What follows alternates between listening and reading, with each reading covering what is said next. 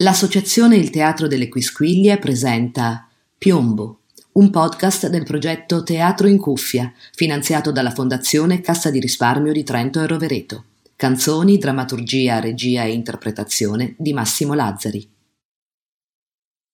Il piombo è l'elemento chimico di numero atomico 82. Il suo simbolo è Pb. È un metallo tenero, denso, duttile e malleabile di colore bianco azzurrognolo appena tagliato, esposto all'aria si colora di grigio scuro. Il piombo viene usato nell'edilizia, nella produzione di batterie per autotrazione e di proiettili per armi da fuoco e allo stato liquido come refrigerante nei reattori nucleari. Il piombo è un componente del peltro e di leghe metalliche usate per la saldatura. Saldatura. Saldare, mettere insieme, unire. E invece gli anni di piombo sono stati anni di rottura, di lacerazione sociale profonda, dolorosa, anni di incomprensioni e fraintendimenti, tutto il contrario dell'unione, della saldatura. È molto resistente alla corrosione, è in grado di assorbire le radiazioni. Il piombo è presente naturalmente nell'ambiente. Sia il piombo che i suoi composti sono nocivi. Può essere reso più duro per aggiunta di una piccola quantità di antimonio. Questa lega è stata a lungo usata per i caratteri da stampa. Ma, ma, ma forse a qualcuno viene in mente Gutenberg quando si parla di piombo? Ma no, certo, a nessuno viene in mente la stampa a caratteri mobili, questa invenzione che ha cambiato, e credo che possiamo trovarci d'accordo nel dire che l'ha cambiata in meglio, la storia dell'umanità. No, l'elemento chimico 82, simbolo PB, viene da associarlo alle armi più che ai libri, ai proiettili più che alle pagine stampate, alla morte più che alla cultura. Ed ora, signore e signori, è il momento dell'indovinello. Pesa di più un chilo di piume o un chilo di piombo?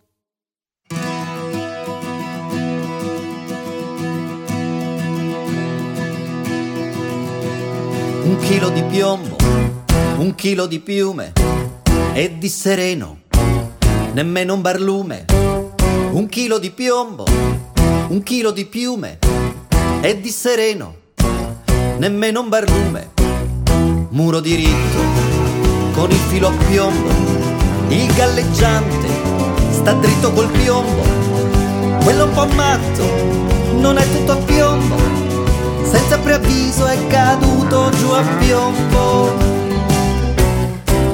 un chilo di piombo un chilo di piume e di sereno, nemmeno un barlume, un chilo di piombo, un chilo di piume e di sereno, nemmeno un barlume. Il pomeriggio mi cala la piomba, devo sdraiarmi un po' sul divano, siamo attaccati dal piombo nemico, meglio scappare al più presto lontano meglio avanzare coi piedi di piombo. Mi sento addosso una cappa di piombo. Il cielo è plumbeo, il tempo è pigio. Piombo pesante, piombo che è grigio. Un chilo di piombo, un chilo di piume e di sereno, nemmeno un barlume.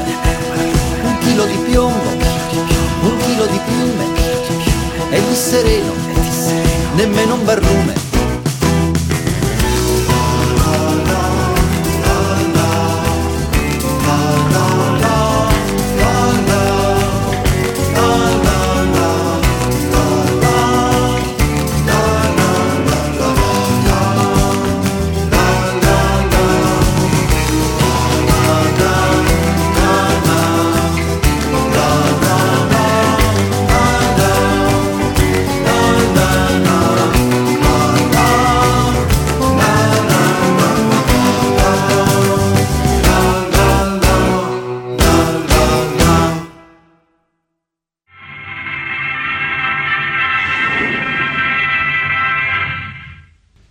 sono state esplosioni nel pomeriggio a Milano e a Roma.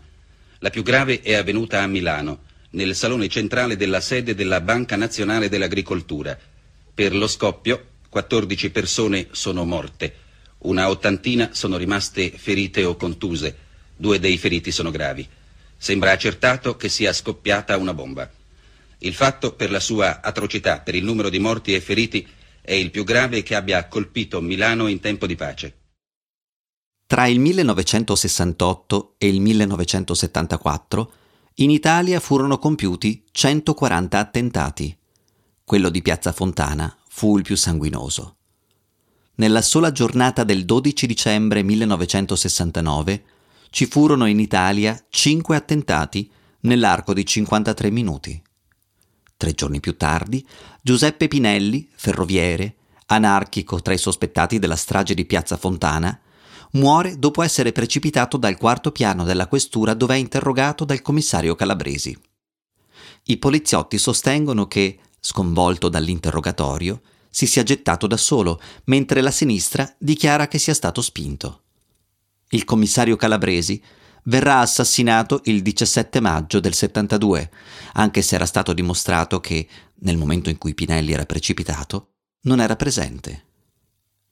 Se cerchiamo grossolanamente una data ufficiale, allora possiamo dire che il terrorismo politico, che dipinse di rosso e di nero gli anni 70, che insanguinò l'Italia per un intero decennio, iniziò il 12 dicembre 1969.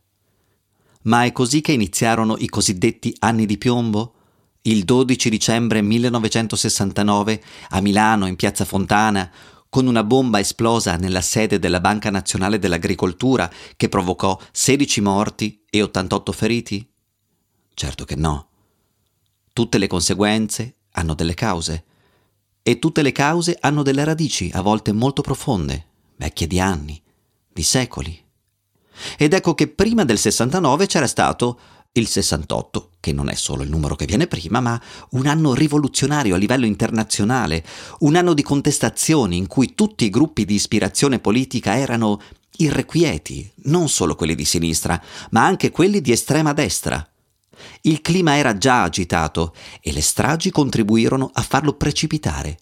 Le turbulenze e le manifestazioni di piazza degenerarono in guerriglia urbana. Il livello dello scontro si alzava sempre di più. Nelle agitazioni di piazza molti manifestanti si presentavano mascherati e spesso armati di spranghe, chiavi inglesi, talvolta di bombe incendiarie o addirittura di pistole. Le diverse stragi di quegli anni apparirono di una violenza insensata e talvolta rimasero senza colpevoli. Per alcune di esse ancora oggi si sa poco o niente sugli esecutori e sugli eventuali mandanti. E così, tanto per restare in tema, possiamo dire che esplose il terrorismo. Terrorismo nero e terrorismo rosso. Terroristi di destra e terroristi di sinistra. Quelli di destra si sentivano gli eredi della Repubblica di Salò, volevano riscattare la nazione che consideravano tradita da un falso parlamentarismo. Quelli di sinistra invece si proclamavano eredi dei partigiani, i continuatori della resistenza, secondo loro tradita dalla nuova Repubblica Italiana, tradita in particolare dal Partito Comunista che era sceso a patti con i partiti borghesi e aveva rinunciato alla rivoluzione. Il terrorismo nero, imperante tra i 69 e i 75, si serviva delle stragi per raggiungere il proprio obiettivo. Seminare terrore, appunto, rendere impossibile una normale vita sociale, mettere in crisi le istituzioni democratiche, e quindi l'esplosione di una bomba durante un comizio in piazza della Loggia Brescia nel 74, un'altra bomba sul treno Italicus Roma-Monaco sempre nel 74, un'altra ancora nella stazione di Bologna nel 1980, più una miriade di altri attacchi. Il terrorismo rosso colpì tutti i settori della società. Vennero assassinati giudici, poliziotti, marescialli, giornalisti, operai, avvocati, docenti universitari. In altri casi, quelli che i terroristi ritenevano nemici del popolo venivano gambizzati oppure rapiti e sottoposti a processi popolari.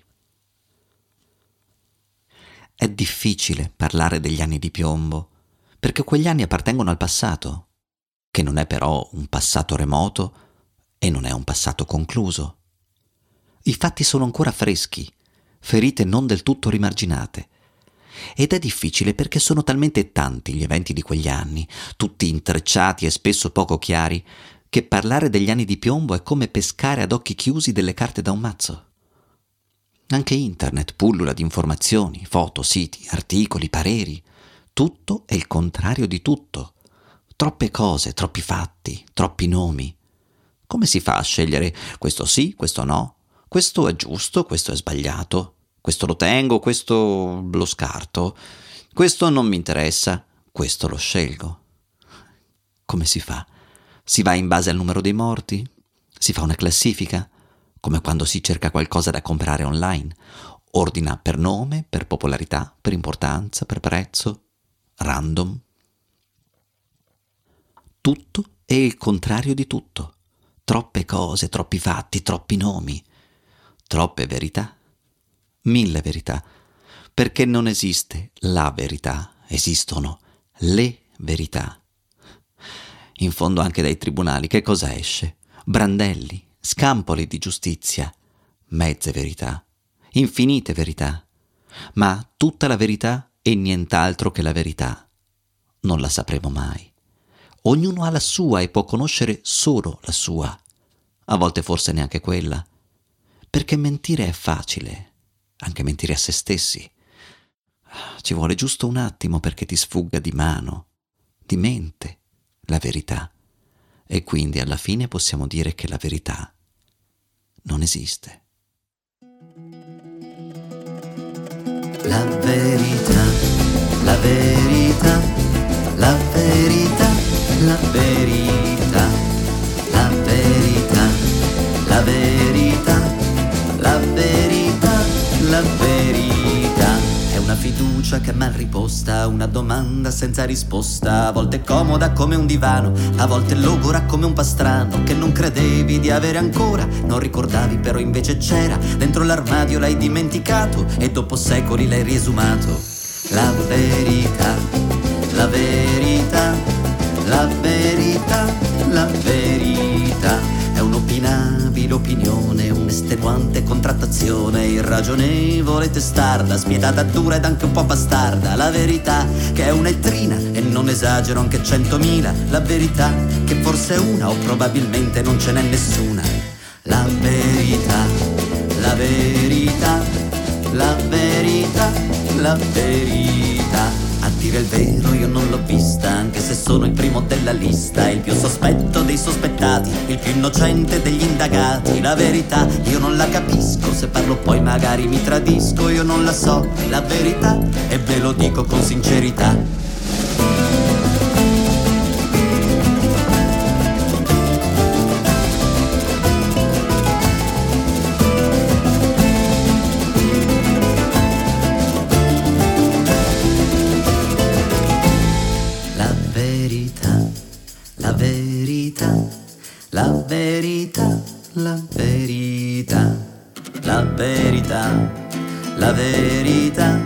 Verità, ma per favore, neanche per sbaglio ho avuto mai l'onore.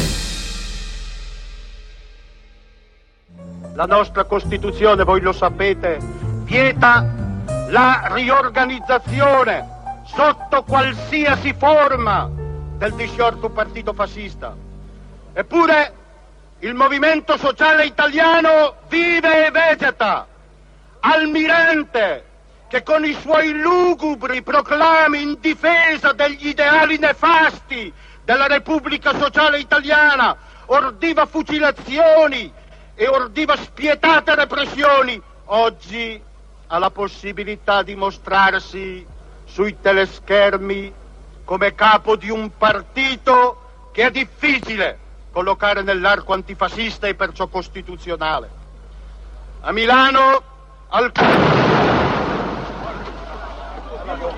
Una bomba. Aiuto! Fermi! State fermi! Compagni e amici, state fermi! Calma! Quella mattina mi alzo prima delle otto e vado al lavoro. Dico a mia moglie, alle nove inizia lo sciopero, esco dal lavoro, suono il campanello e andiamo. Ed è proprio quello che succede. Lei scende, naturalmente in ritardo come al solito, io mi arrabbio un po'. Ci incamminiamo verso la manifestazione. Piove e siamo preoccupati perché temiamo che la pioggia riduca la partecipazione. Invece la piazza è piena. Iniziamo ad attraversare la piazza perché dobbiamo raggiungere un punto dall'altro lato, un punto in cui siamo d'accordo di trovarci con degli amici. Li intravediamo proprio sotto al porticato, attorno a quel cestino che conteneva la bomba. Io mi fermo un momento a parlare con un compagno che mi chiede qualcosa. Mia moglie mi dice eh, vado lì e poi ci raggiungi. Parlo con questo compagno, poi comincio ad avviarmi verso di loro. A un certo punto io e mia moglie incrociamo gli occhi, ci salutiamo con la mano e mentre la sto salutando si sente uno scoppio fortissimo. All'inizio penso che sia un petardo, lo spero ma lo scoppio è stato violentissimo, è chiaro da subito che era una bomba. Dimentico tutti, penso soltanto a lei, mi butto lì dentro, la trovo, chiedo aiuto, la sollevo, andiamo in ospedale dove, dove mi dicono quello che so già. Mi rivolgo all'infermiera. Mi faccia una cortesia. Le pulisca il viso. Rimango per qualche ora chiuso in obitorio. La vita che credevo di avere davanti è lì, sotto un lenzuolo. Nella testa ho delle immagini come fotografie. Io e mia moglie il giorno che ci siamo conosciuti. Il mio imbarazzo, il suo sorriso. Io e mia moglie la prima volta che siamo usciti. Io che sono passato a prenderla in bicicletta perché la macchina mica ce l'avevo. La faccia di mia moglie il giorno che le ho chiesto di sposarmi. Il suo silenzio così lungo che credevo mi volesse dire di no. Io e mia moglie il giorno del nostro matrimonio. Io e mia moglie ieri sera a cena d'amici. Io e mia moglie stamattina. Non riesco a pensare a un'immagine senza di lei. E adesso come faccio? Adesso cosa faccio? Nel pomeriggio ritorno in piazza, c'è ancora un sacco di gente e lì accade una cosa straordinaria. Come arrivo mi riconoscono, si fanno intorno a me. E certo la solidarietà è importante, ma non è questo che è straordinario, è che sentiamo tutti il bisogno di ritrovarci nuovamente, di essere insieme, il bisogno di respingere la scelta di violenza della strategia della tensione, la scelta di violenza che vuole mettere paura, che vuole impedire alle persone di stare assieme, di dialogare, di relazionarsi, di lottare. Ritrovarci lì, in piazza, ancora una volta insieme, è stata un'esperienza che mi ha segnato profondamente. Mi ha fatto capire, o forse solo intravedere, quale sarebbe stata la mia strada futura. Dare voce al silenzio imposto a innocenti, vittime perché quella mattina scelsero di essere cittadini consapevoli in piazza contro la violenza. Buongiorno. Il presidente della Democrazia Cristiana, Aldo Moro, è stato rapito questa mattina alle 9.10 da un comando di terroristi mentre usciva dalla sua abitazione al quartiere Trionfale per recarsi a Montecitorio dove alle 10 era fissato l'inizio del dibattito, il primo dibattito parlamentare sul nuovo governo Andreotti. Moro era scortato da cinque persone, i terroristi hanno fatto fuoco, secondo le prime notizie quattro dei cinque uomini di scorta, due carabinieri e due agenti di pubblica sicurezza eh, sarebbero morti. Aldo Moro viene assassinato il 9 maggio dopo 55 giorni di prigionia e di un tira e molla che coinvolse e scosse non solo la politica, ma anche tutta l'opinione pubblica e perfino il Papa. In seguito a questo omicidio, il generale dei carabinieri, Carlo Alberto Dalla Chiesa, fu incaricato di coordinare la lotta contro il terrorismo. Dalla Chiesa impiegò tecniche innovative nelle indagini sul terrorismo ed ottenne notevoli risultati. Nell'82 cadde assassinato dalla mafia a Palermo. L'anno con più vittime fu il 1980, in cui morirono 125 persone, di cui 85 nella strage della stazione centrale di Bologna che sono molti, troppi purtroppo. Tutta l'ala sinistra dell'edificio della stazione che è crollata come per effetto di una bomba d'aereo. È stato subito un accorrere di ambulanze, di auto della polizia, di auto di privati che hanno sollecitamente caricato i feriti che, a mano a mano che riuscivano a, a raccoglierli, a condurli fino appunto a queste auto. L'opera di soccorso prosegue tuttora, ci sono elicotteri anche in volo, la zona è completamente isolata, completamente bloccata. Questo è quanto possiamo dire finora. Arriva un flash di agenzia agenzia e dice che i feriti del disastro potrebbero essere anche un centinaio. Una cosa tremenda, ghiacciante proprio. Sono nervoso. italiane e italiani, cari amici, vi confesso che ho esitato molto prima di presentarmi dinanzi alla televisione per porgervi il mio solito saluto augurale per il nuovo anno che sta per sorgere. Ho esitato perché temo di portare nelle vostre case una nota di tristezza. Nel mio animo non vi è che amarezza. Penso alle vittime del cataclisma sismico che si è scatenato in zone dell'Italia meridionale. Altro motivo di preoccupazione di questa mia tristezza è il terrorismo che non dà pace al popolo italiano, di questo terrorismo che si scatena, che turba la vita del nostro paese. Un giorno sapremo chi è che manovra questi terroristi, chi è che vuole destabilizzare il regime democratico italiano, chi vuole distruggere questa nostra Repubblica democratica, la cui conquista molto è costata al popolo italiano. Penso alle famiglie che piangono in questi giorni i loro cari vittime del terrorismo. Ma il nostro popolo dimostra anche del coraggio e della fermezza nell'affrontare il terrorismo. Io ho assistito alle manifestazioni che si sono svolte a Roma, subito dopo l'assassinio di un uomo politico che ho sempre considerato un uomo dal cuore puro e dall'intelligenza forte, Aldo Moro, mio caro amico. Ben Piazza San Giovanni colma di 400.000 persone di tutti i ceti sociali a far sentire la loro protesta. Altrettanto è avvenuto ai funerali dell'operaio, Rossa a Genova, assassinato dalle Brigate Rosse. 350.000 persone ai funerali del giudice Alessandrini a Milano e poi Piazza Maggiore, dopo l'orrenda strage di Bologna, colma di tutti i cittadini venuti da ogni parte d'Italia a far sentire la loro protesta e la loro decisione di resistere al terrorismo. Ebbene, il popolo italiano intende fare barriera contro il terrorismo per difendere la democrazia e la Repubblica. Prendiamo atto di questa volontà del popolo italiano. Il popolo italiano merita tutta la nostra ammirazione e tutto il nostro rispetto. Io sono orgoglioso di appartenere al popolo italiano. Ripeto, il popolo italiano non si considera superiore ad altri popoli, ma non è neppure inferiore agli altri popoli. Lentamente gli episodi di violenza diminuirono.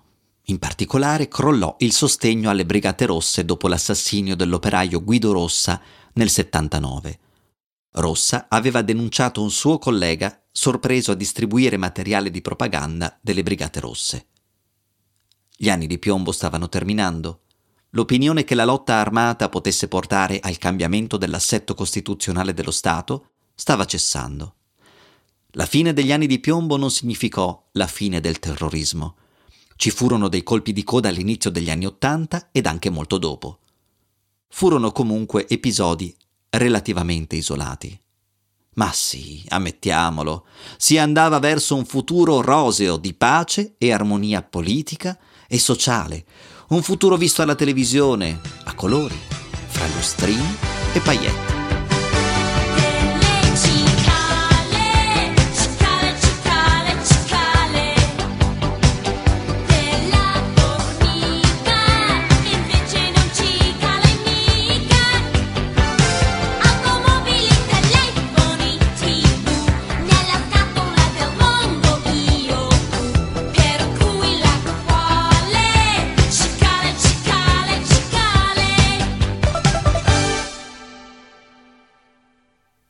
Ricordo come fosse ieri.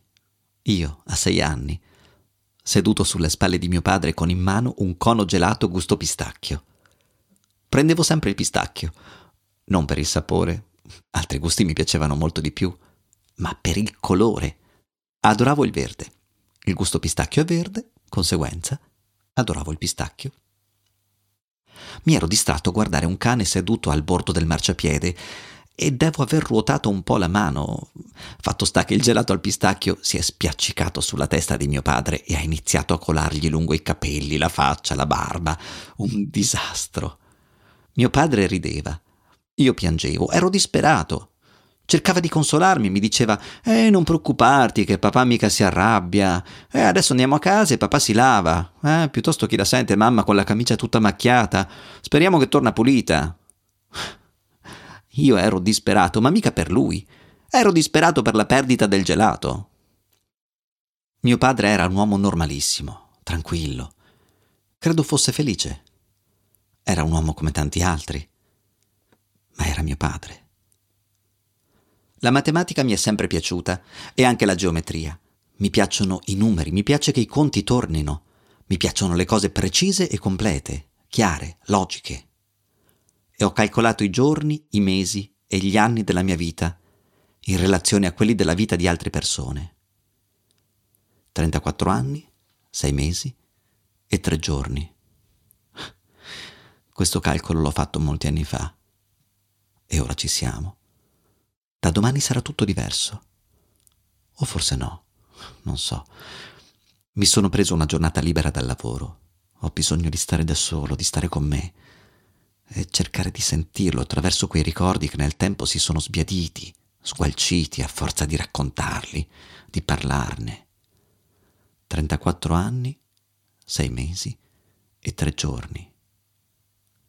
Che se n'è andato, che hanno strappato la sua vita dalla mia.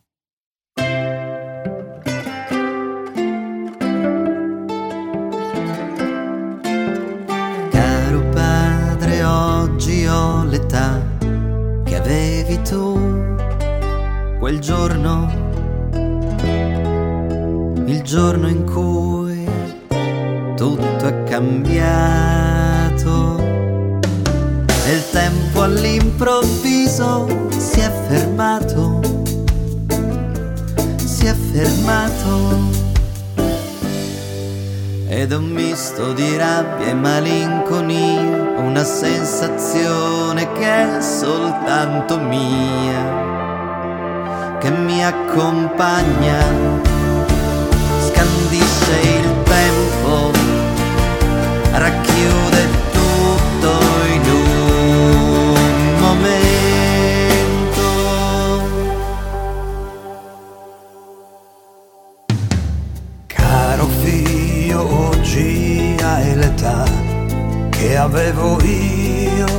quel giorno, il giorno che ha determinato l'anno zero, il prima ed anche il dopo, il prima e il dopo. Ma io ci sarò sempre, camminerò al tuo fianco, guiderò dall'alto, un passo dopo l'altro, per tutta la tua vita, momento per momento. Ed è un'onda che prende, che porta via la tristezza e il lascia un'allegria ti guiderò dall'alto, che mi dà forza. Un passo dopo l'altro, e io ti sento per tutta la tua vita, con me momento per momento.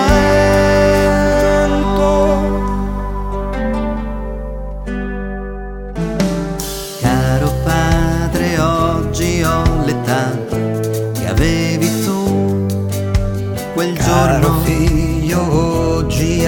l'età che avevo io quel giorno.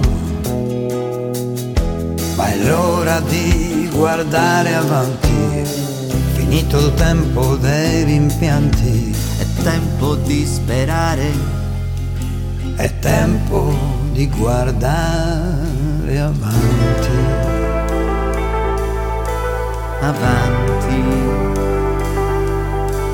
avanti.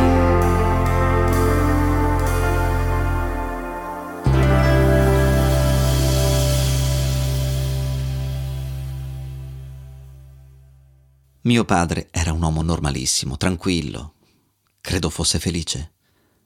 Era un uomo come tanti altri, ma era mio padre. Io il gelato al pistacchio non l'ho mai più mangiato. Non ci riesco. Sarà stupido, infantile, patetico. Non ci riesco, anche se sono passati molti anni e in fondo la vita mi ha dato tanto, anche di più di quello che chiedevo. Me lo ricordo così, mio padre, visto dall'alto con una colata di gelato verde sui capelli, e ride, e la sua risata non me la toglierà mai nessuno dalla testa. Sì, io ci sarò sempre, camminerò al tuo fianco, ti guiderò dall'alto, un passo dopo l'altro, per tutta la tua vita, momento per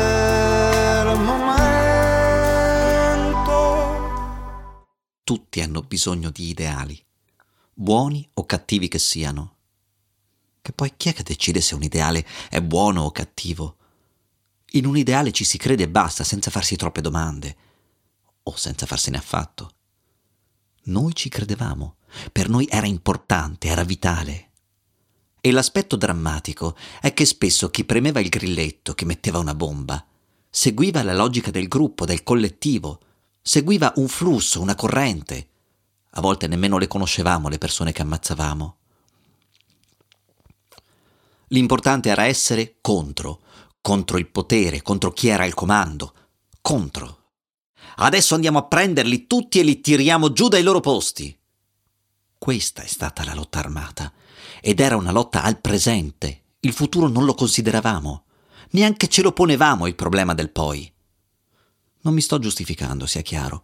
La nostra, la mia, è stata una scelta libera per togliere di mezzo uomini che erano al comando. Nessun odio verso la persona. Il nostro non era né un atto di giustizia, né un atto di odio, né un atto d'amore. Combattevamo una guerra. Eravamo convinti di combattere la guerra, che avrebbe annullato tutte le altre guerre. L'unico modo che noi vedevamo per apportare dei cambiamenti era imporli. Imporli significava andare allo scontro. Andare allo scontro significava procedere su un percorso che piano piano diventava violenza, che piano piano diventava, diventava veramente il terreno di sbocco della guerra. Eravamo in guerra, o almeno noi ci sentivamo in guerra. E la guerra non guarda in faccia a nessuno, la guerra è guerra, è spietata, crudele, armata e disarmante, figlia della rabbia, dell'odio, di una certa sete di giustizia e madre della violenza e di altra rabbia e altro odio. E questa guerra noi l'abbiamo persa. Questa è la considerazione. Ci dobbiamo rassegnare che abbiamo perso. Se avessimo vinto avremmo trascinato al potere le masse e la classe operaia, perché comandassero, perché avessero in mano i mezzi di produzione per poter ridistribuire la ricchezza. Non è andata così. Abbiamo perso. Adesso, a distanza di anni, mi chiedo se fosse giusto utilizzare la violenza. Certo è che quando usi le armi ci sono i morti da una parte e dall'altra. E i morti. I morti non li resuscita nessuno.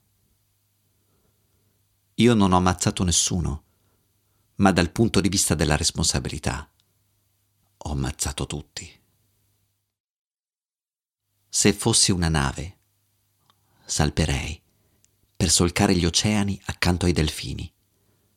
Se fossi un aereo, decollerei verso terre lontane, oltre i confini. Ma sono un uomo e non so volare o solcare i mari su lunga distanza. Però so distinguere il bianco dal nero, so coltivare fiducia e speranza. Posso stupirmi, stupire, amare, capire, chiedere, scegliere, odiare. Sono un essere umano, so ricordare. Sono un uomo, so perdonare Perdonare. Ma cosa vuol dire perdonare? Vuol forse dire dimenticare il passato, metterlo da parte, buttarlo dietro alle spalle? No, vuol dire lasciare andare. Arriva un momento nella vita in cui tutti questi pesi vanno lasciati andare, perché sono come ancore che non ci permettono di salpare, di prendere il largo, zavorre che non ci permettono di decollare. Non so. Non so se sono pronto, se è il momento giusto, se è il momento opportuno. Forse dovrei aspettare ancora, riflettere bene su come e cosa fare. Dubitare è tempo perso. Non esistono i momenti giusti, esiste la vita e questa è sempre qui e adesso, malgrado le bombe, gli attentati e le guerre. Non capisco. O forse ho solo paura di sbagliare. E magari fra vent'anni mi guarderò indietro e capirò che... Tra vent'anni sarai più deluso dalle cose che non hai fatto che da quelle che hai fatto. E allora molla gli ormeggi, lascia i porti sicuri, lascia che gli Elisei riempiano le tue vele. Esplora, sogna. Eh, sì, certo. Esplora. Che cosa dovrei fare? Scappare? Trasferirmi all'estero o su un altro pianeta? No, e nemmeno dimenticare, che non sarebbe neanche giusto ma lasciare andare e proseguire, guardare avanti, nella speranza che il meglio debba ancora arrivare.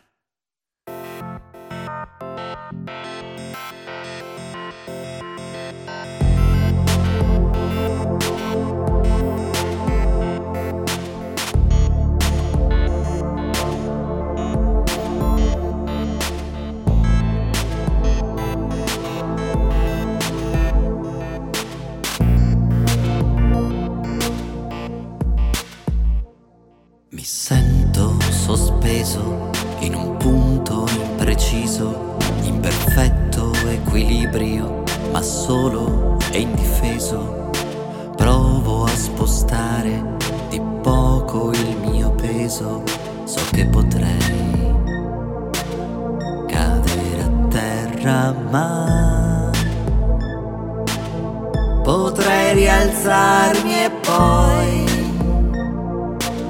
spiccare il volo. Il peggio è passato, il nostro futuro è un lungo tappeto di rosso velluto che a poco a poco si srotola inquieto davanti a noi e non si ferma mai, non si ferma mai, e anche se non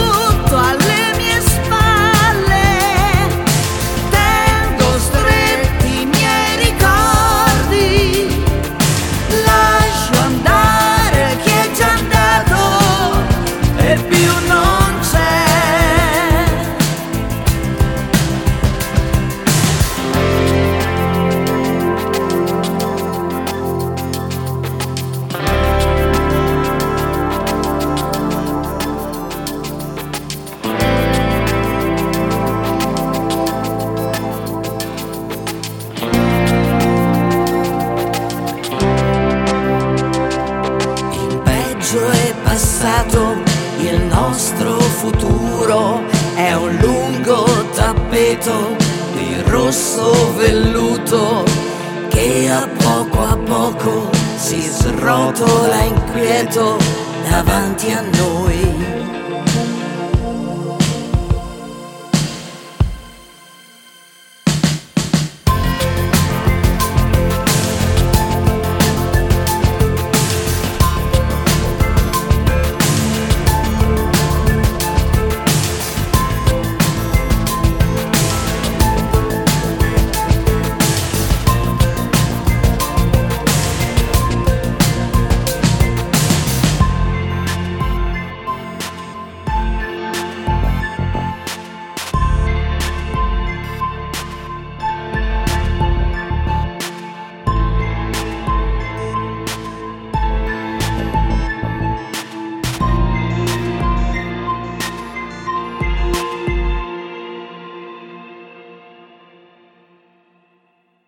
L'Associazione Il Teatro delle Quisquiglie vi ringrazia per aver ascoltato Piombo, un podcast del progetto Teatro in Cuffia, finanziato dalla Fondazione Cassa di Risparmio di Trento e Rovereto. Canzoni, drammaturgia, regia e interpretazione di Massimo Lazzari.